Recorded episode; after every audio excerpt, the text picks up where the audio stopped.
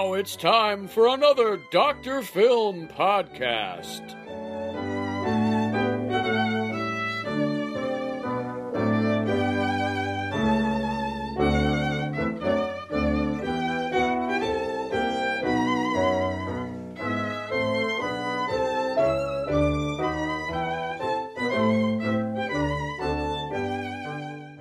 Today on the Dr. Film podcast, we're going to have a debate between two philosophies about watching older films.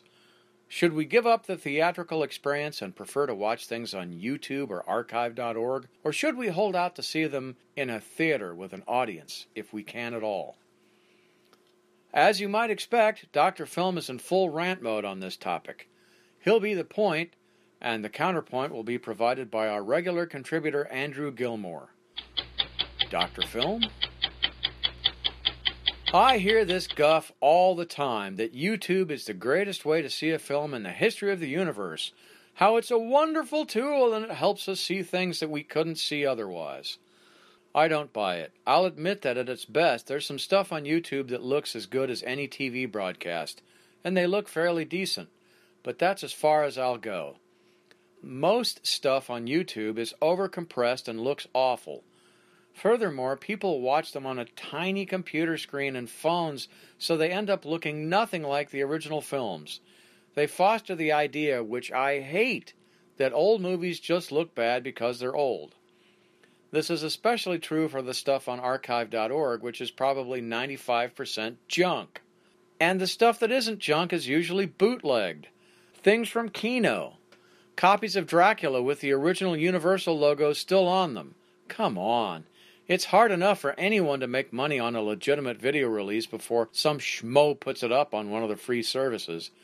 And they claim they're heroes of film preservation for doing it. They're not. Because availability is not preservation.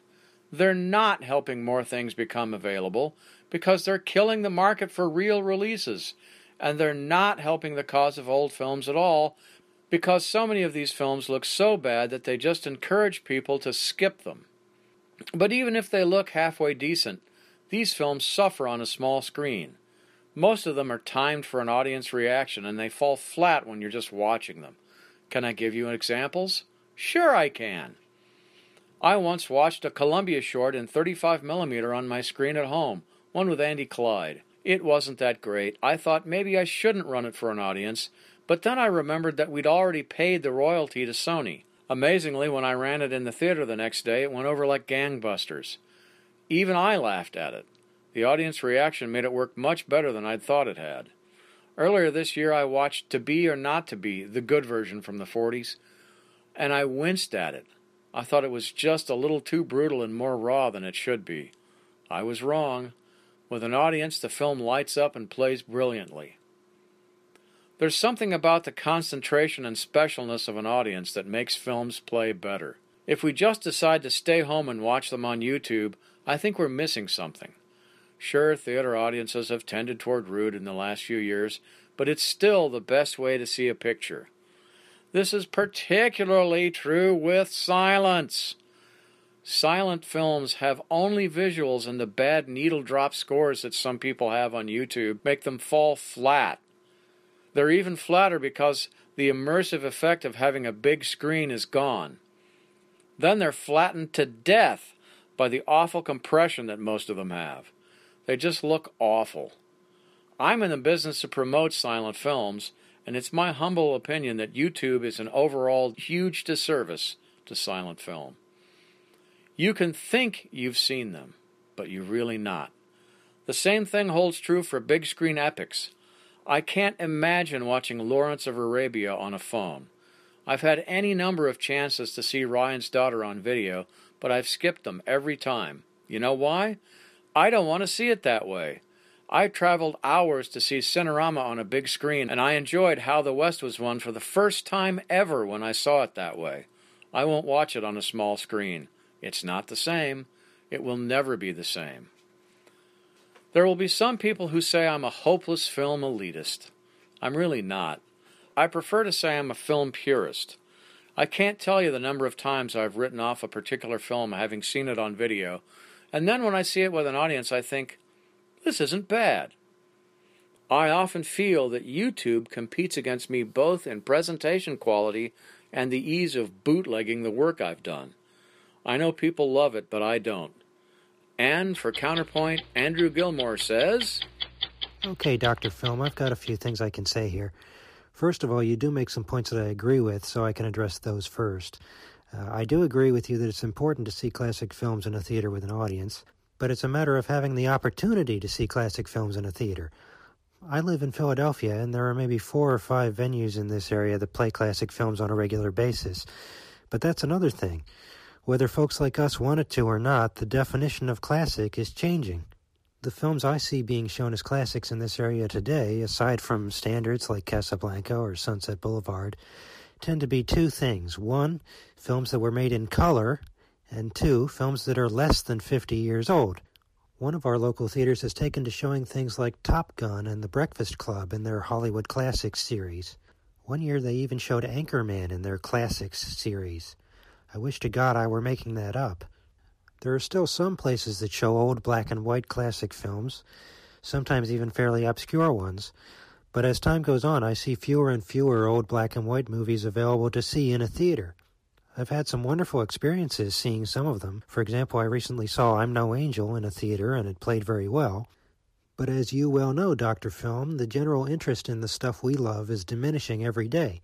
To just what extent YouTube is responsible for killing interest in old movies, I don't know. That's your theory, not mine. I simply blame the passage of time and the way the culture has changed.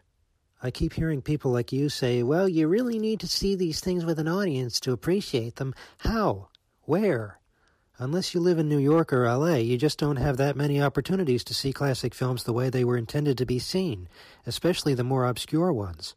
If they're showing Top Gun as a classic, do you really think I'm going to have an opportunity to see Blessed Event or Cockeyed Cavaliers or any non Three Stooges Columbia comedy shorts around here?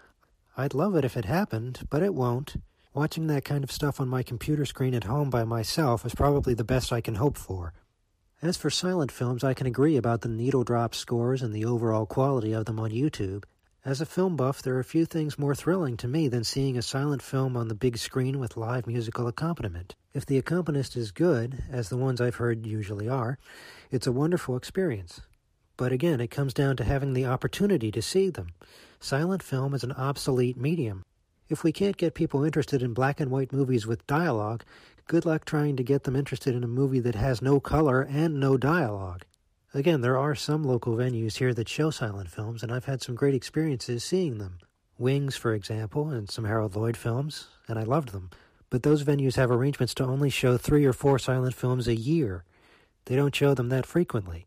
One reason being, I'm sure, the expense of hiring a live musician. So, with only a handful of silent films in town per year, that certainly narrows the selection of things that are available to see. That means that most of the time, if I want to see a silent film, I have to watch it at home by myself. No, that's not the way they were meant to be seen, but I'm sure a lot of people watch them that way simply because it's not practical to have a Wurlitzer installed in your living room and hire Dr. Philip Carli to fly to your house and play for you every time you want to see a silent film. Short of that, you only have so many options.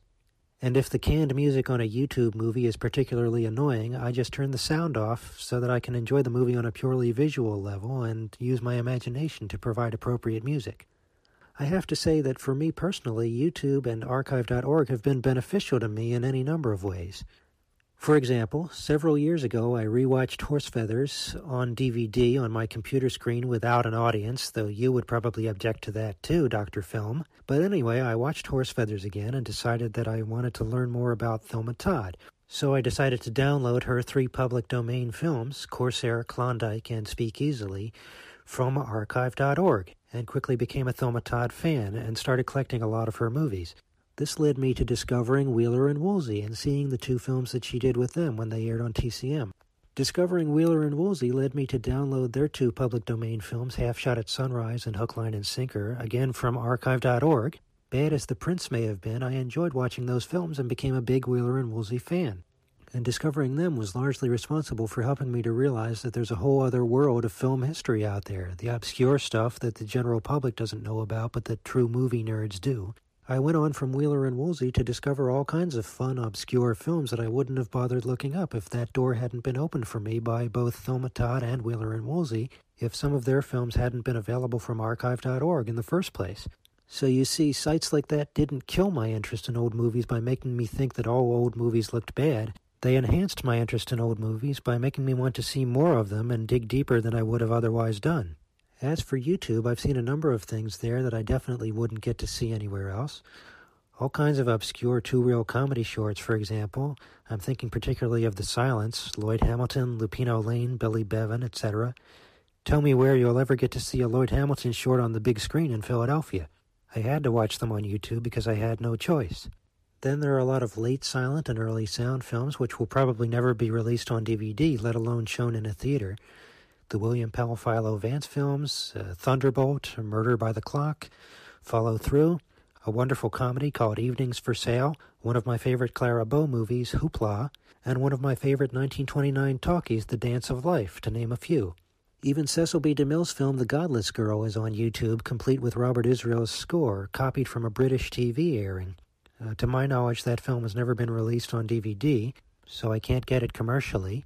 The other films I mentioned certainly haven't and may never be, and the chances of my seeing any of them on the big screen here in Philadelphia is practically nil, but I've still been entertained by those films and I'm grateful to have had the opportunity to see them in any form.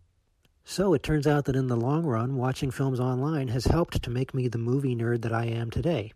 I still agree with you that it's important to go out and see old films in a theater when you can.